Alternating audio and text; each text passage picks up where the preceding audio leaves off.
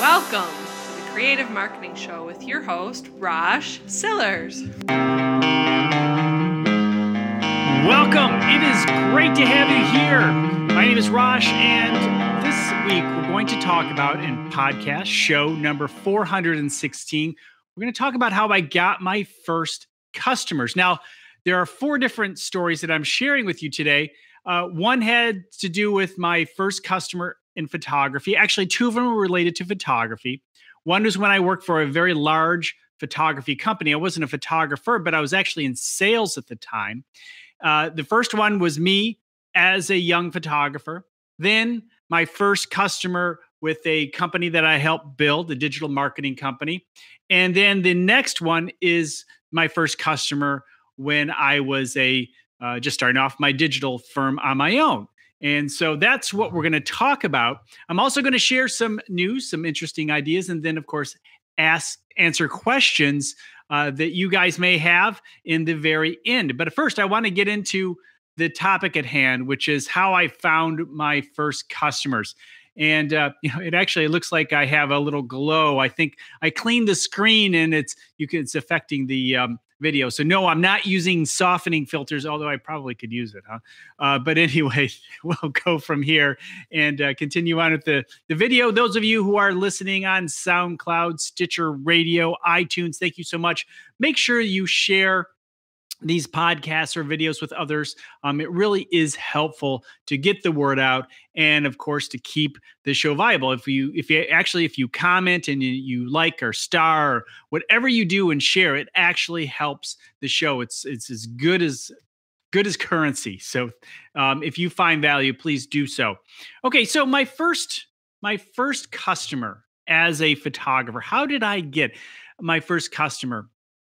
Well, I did get a number of customers related to networking when I first started off, but my first real customer as it related to advertising.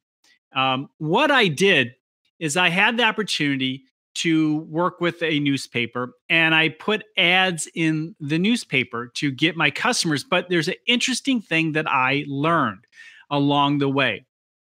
My first ad was long, detailed, and pretty much described everything that I do as a photographer at the time. And it was pretty big. It's really a pretty big ad considering, just full of text. And it did okay, but I didn't get my first job from it. The phone started ringing off the hook when I simplified the ad tremendously. All we did, and I worked with the people at the newspaper, and what they did is they put like a marquee around, like little dots, lights, like there was my name was in lights, and just put photographer in big letters, and then just my name and my phone number. So there are three lines, and my name, photographer in bigger letters, and then my phone number. And it worked. That was the best ad that I had ever produced or created in print because it was so simple. And I found that to be the case with advertising in all formats moving forward. Simplicity, getting to the point.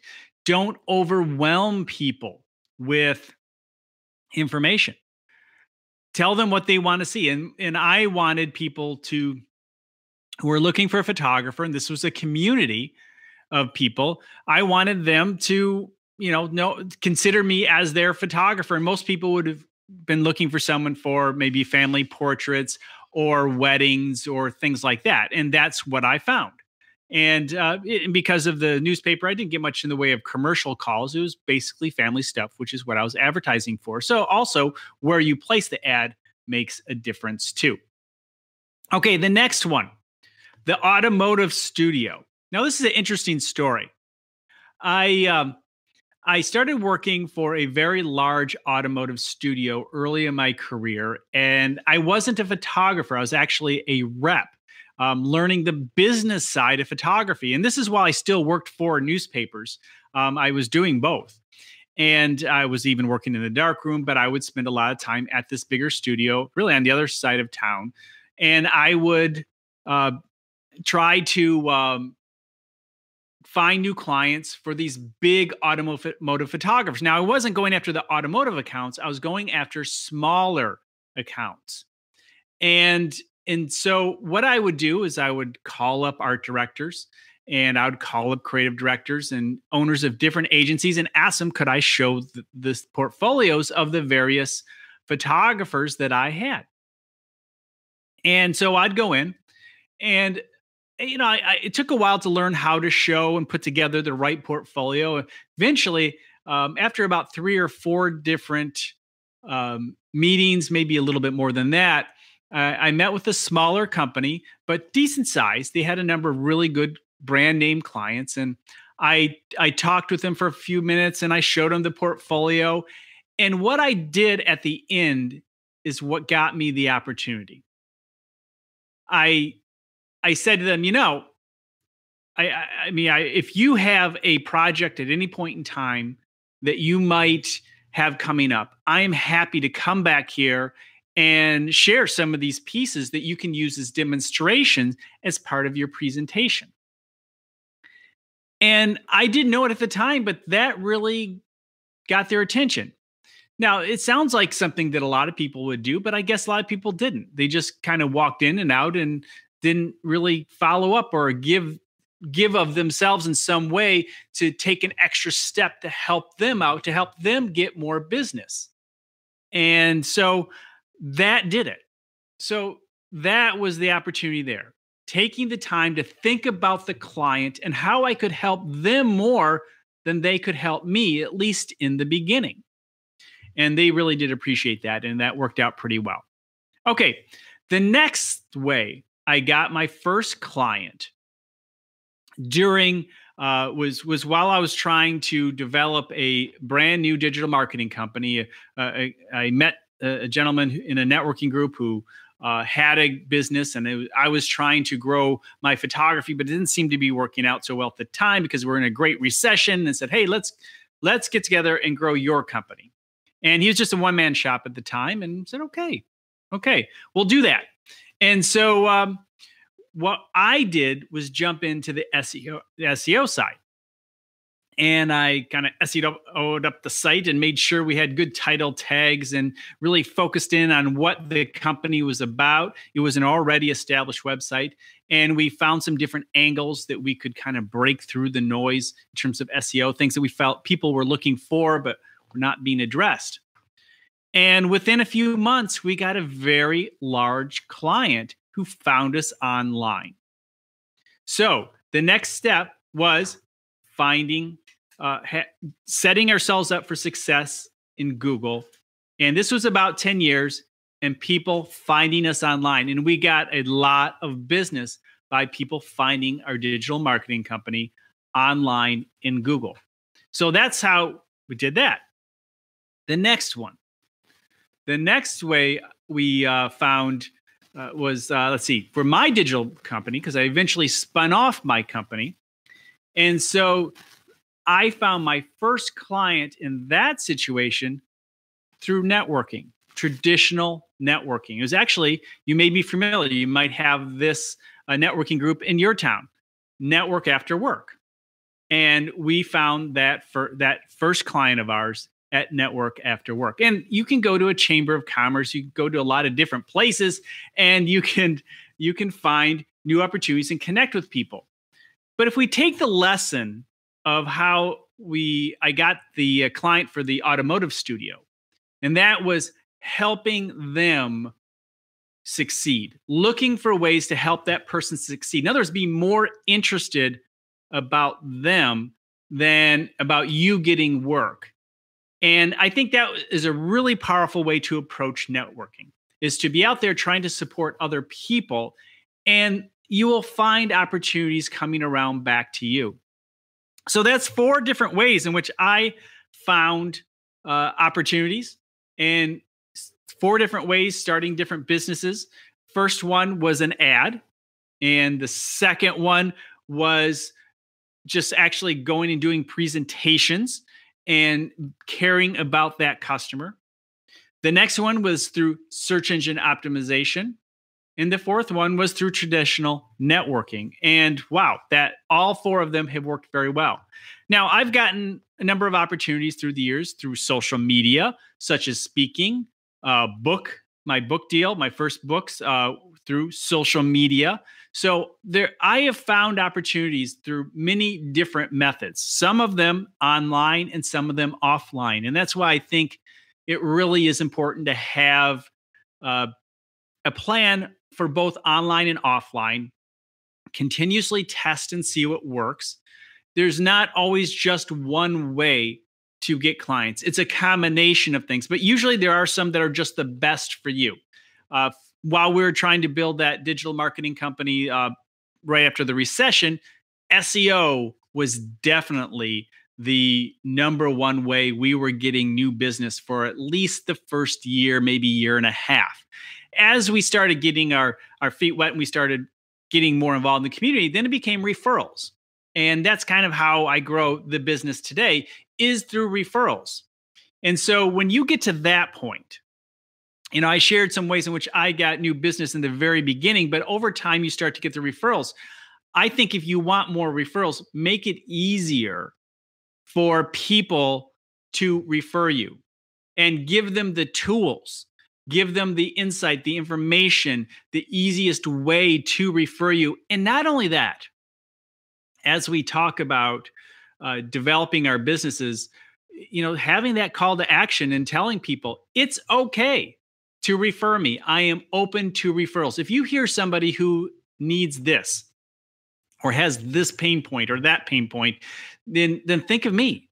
But don't give them a list. Remember the first ad that I mentioned, the way I got business. It was when I took the time to narrow it all down. When I listed everything, I didn't get anywhere. But when I narrowed it down and just said photographer, that's when I got business. And the same lesson is true today. Just tell people exactly the one thing that they need to look out for. And yes, there are 20 other things they could look out for to refer you. But the reality is they're not going to remember 20 different things. So if you give them one good one to carry with them, you'll have much more success.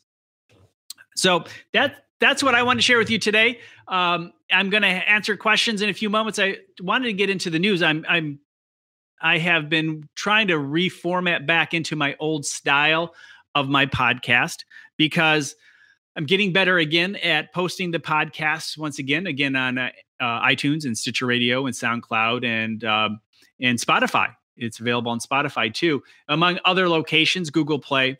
And so now that I have a better system again to upload and share, I want to just get back to the podcast style. And then the rest of the week on YouTube, I can do my regular videos. But if you want to catch me live, like some people do throughout this session, make sure you catch me on Mondays. I will usually 2, 3, 4 Eastern Standard Time. I will go live. I often have a some kind of a notification to let people know when I am going live. I usually update that early in the morning, and you can check that out.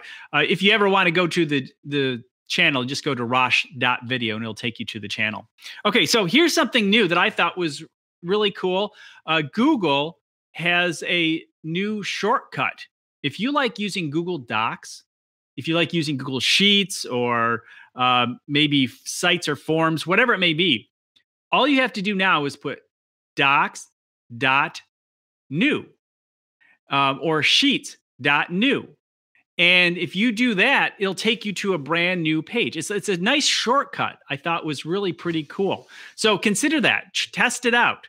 And I have, and it's worked out pretty well. Let's see.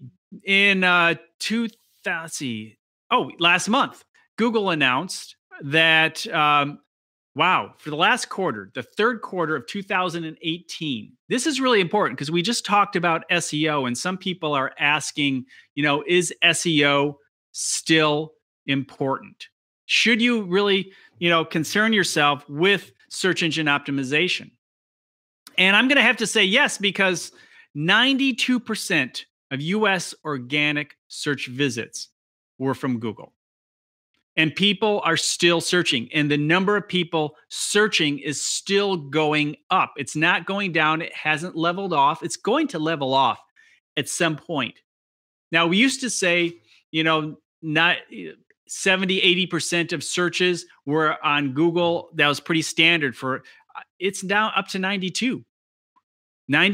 In other words, Google pretty much has eaten everyone else's lunch, whether it's Yahoo or Bing. And that's pretty much what I see in my analytics. So something for you to consider. And that's why SEOs always talk about Google first and start focusing on trying to rank well in Google, because one, you want to feed the big monster. And two, if you're ranking well in Google, you'll probably rank well in the other search engines too. Okay, something of interest, those of you who use Dropbox, they've expanded Paper to, they have a planning tool that allows you to create timelines now. So if you're using it for more of a project management system, you can create timelines on Paper in Dropbox, which I find to be interesting. I've not tried it out, but I've seen it work, and it's pretty cool. So that's something. And if you've had experience with that, hey, please let me know in the comments, in the chat. And I also want to know your stories, how you got your first customer. I think that's pretty cool. That's always helpful. Okay. WhatsApp finally adding stickers. So some people wanted stickers in WhatsApp for a while, and now that is something that is available to you. And then lastly, on the news front, Apple reported planning a global rollout of streaming TV series next year. So that's interesting. More and more Netflix, Amazon. I have Hulu, I have Netflix, and I have Amazon. What do you have? I'm curious if you use any of those platforms to watch. I mean, I've been out of cable for quite a while, but more and more of everything is going to video and customized services. And even, I mean, you have YouTube TV. If you watched the World Series at all, you saw YouTube TV plastered all over the place.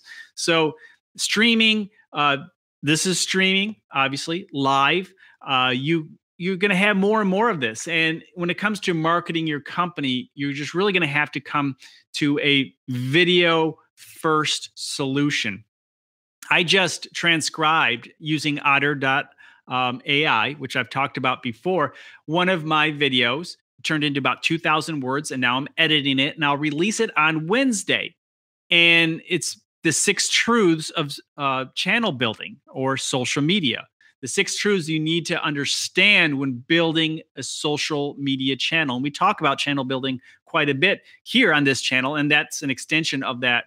And that was also a video. And the nice thing about this is when I transcribe it, then I can go through and say, wow, I wish I said this in the video. Oh, I can now in the blog post. And so I can expand and take out parts and kind of make it a better overall piece of content, I think, at least for the reading format. And so that's been very helpful. I've also noticed when I have done that, I have created thumbnails for those videos, and I have not been embedding the videos in my latest posts. I've just created take the thumbnail and link it to the YouTube video.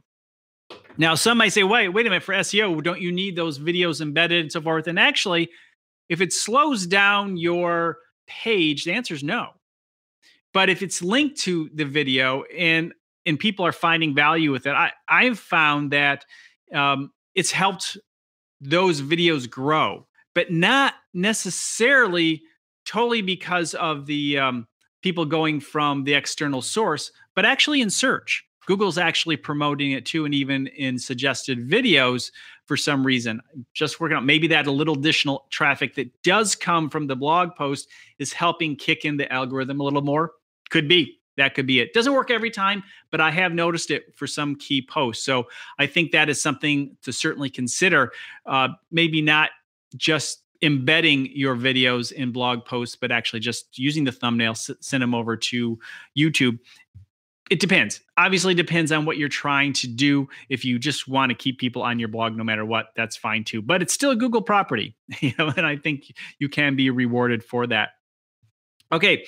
So wrapping it up right now, any questions related to growing your business, I'm always happy to answer them. I will catch you again next week, Monday, Eastern Standard Time. Usually 4 o'clock. I started 3 o'clock this week. I'm going to try and clean my screen because it looks like I have a softening filter on there. And I did try to clean it, and this is what happened. But as I said before, I could probably use it. Nice softening filter. Maybe I'll just leave it. That'll be a great idea. Okay, next week, new topics.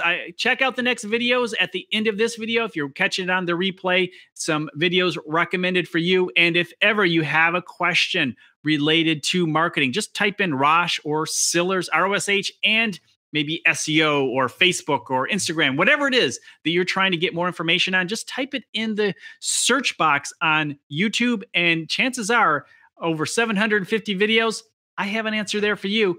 And I have more answers for you related to your business when I go live every Monday. So I hope to catch you again. Talk to you next time.